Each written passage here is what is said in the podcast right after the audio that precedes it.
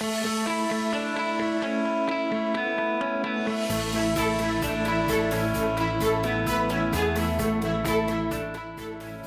to episode 9 of the Discover Ocala podcast, presented by Showcase Properties of Central Florida. I'm Valerie Dailey, the presenter for this podcast. In episode 9, I visit with Showcase agent Dawn Bowman, who is also the director of the Ocala Downtown Market. Let's learn more.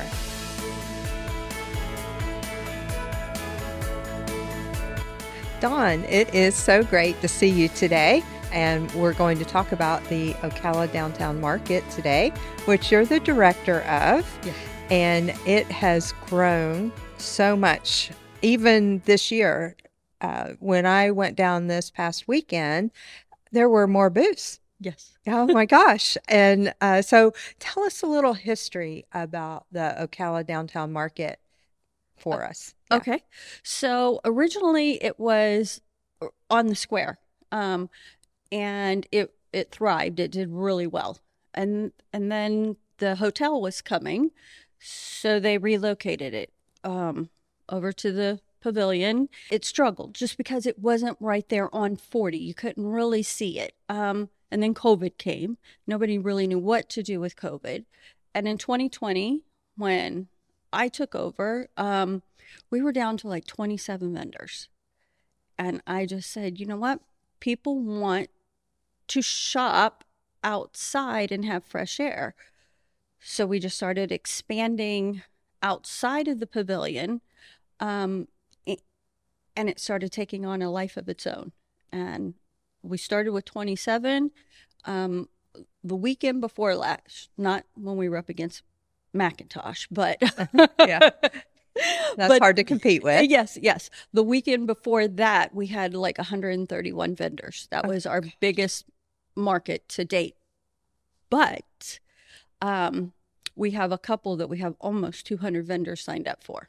Oh my goodness. And that's probably because we're getting closer to the holiday giving season, Christmas presents. Exactly. Yeah. Yes. And Yeah. as you can see, if you're looking for something, there's such a variety. There is a ton of variety here, and I love going downtown. Um, I mentioned that I saw a friend uh, this past weekend, and they told me they just eat through the market. That's how Yes. they do. And and I rushed down there to buy some bread and pickles, and they were all gone. And so I didn't get there soon enough. So I mean, it's very popular. Do you know about how many people come through the market? Um, since we don't have an entry and exit point, um, one of the things that we've done over time, especially this time of year, is um, kind of taking snapshots of how many people are under the pavilion, how many people are on Third Street, how many people, and figuring it all out for the range of the day. We estimate on busy days, it's between three and five thousand people come through there, and so I, I was I was amazed. Yeah, that's a lot of people to have coming through there. It is a lot of people, but it's great. And if you're there for the duration of the day and you just see the amount of people that are constantly coming through, and then you walk down to the street and you go over to the sidewalk, it's like, oh yeah, Yeah. Yeah. Yeah. It's great. Yeah. It's great. So, talk about how someone can be a vendor at the market. What what do they have to do? Tell us a little bit about that. So, um, Lynn, um, Lynn Calais Brown, she is the one who runs our our events and everything at the market. We get asked that all the time, and so she came up with, well, you either have to make it, bake it, um, grow it, or create it. Okay.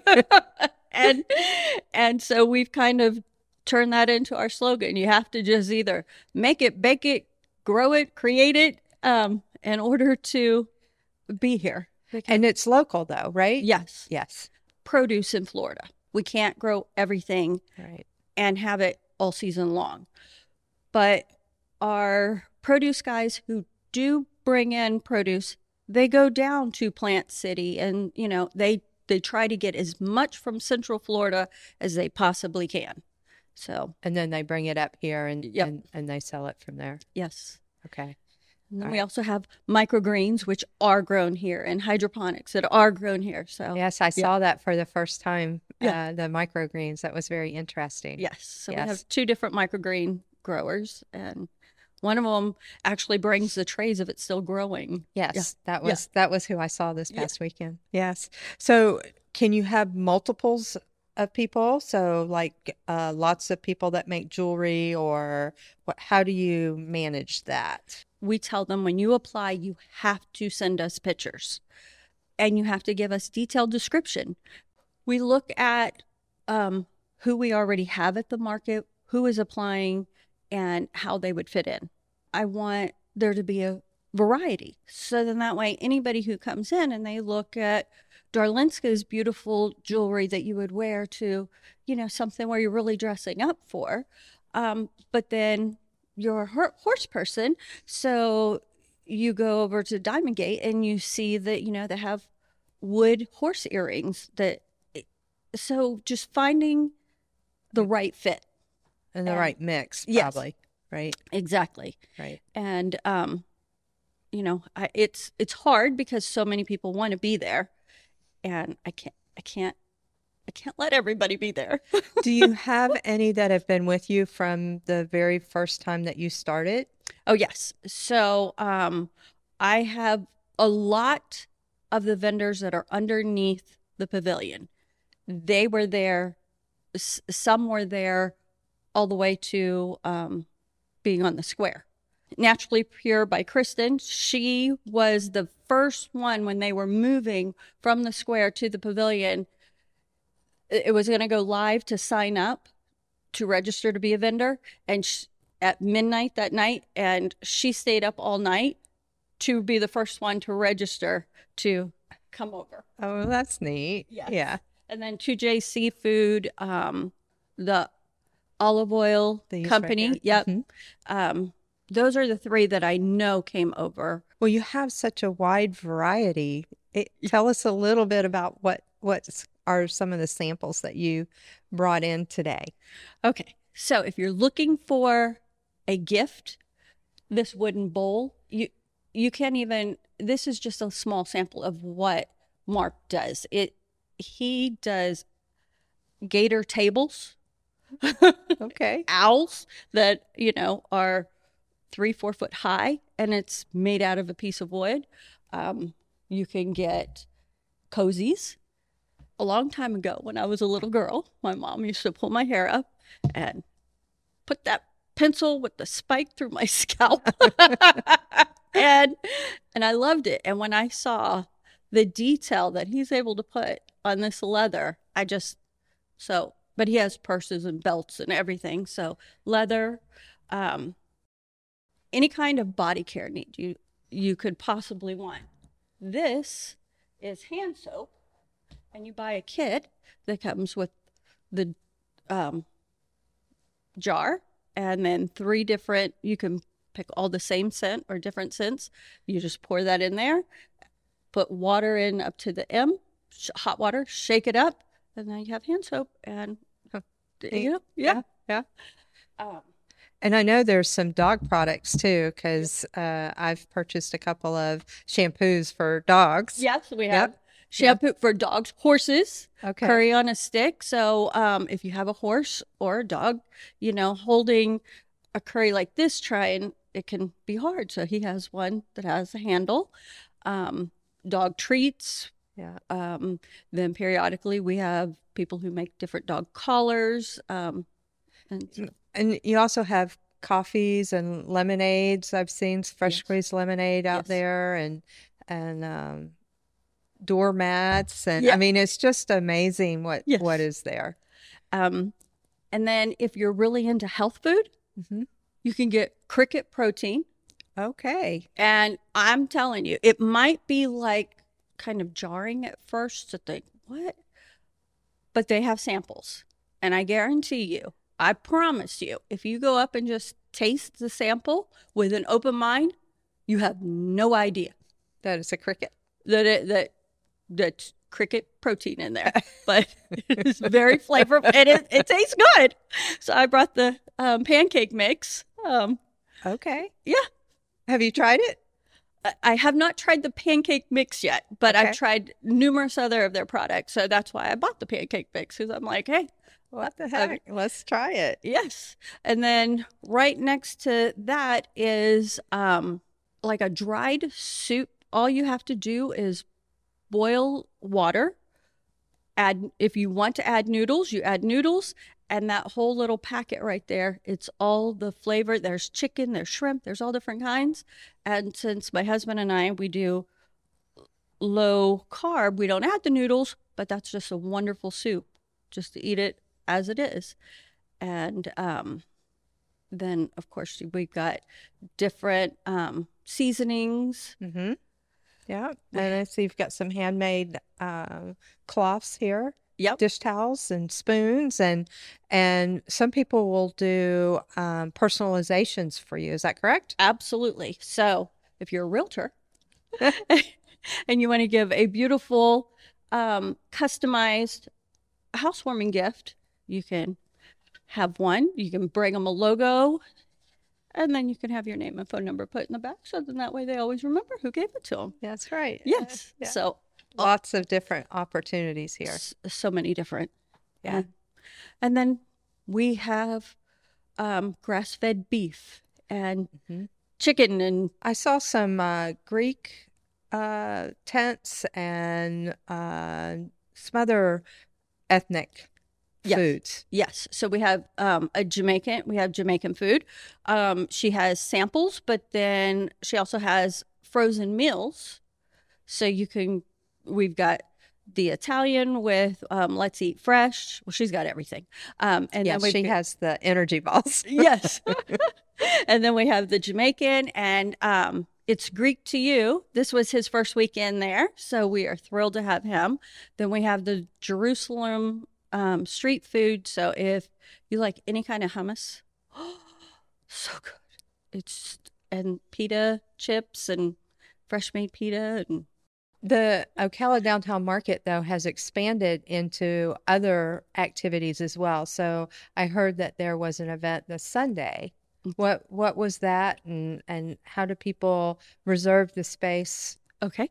So Lynn Calais Brown, um, in 2020, when I started, by December of 2020, I literally had a futon in the office because the market people were booking the market to have events because we were still at the end of COVID. So they weren't doing things indoor. So by 2021, I was like, I need help. So we hired um, Lynn, and she is amazing. Sunday was the um, Harvest Hoedown. Okay. Um, she also does wolf stock, so that's where you put tie dye on you and your pooch and come on down. Um, she does 50s markets. She um, has old cars come, so she really ties in, you know, the family event along with a market and makes it fun for the whole family. She rents out the market for different events. Um, I think this Thursday we have um, pickleball.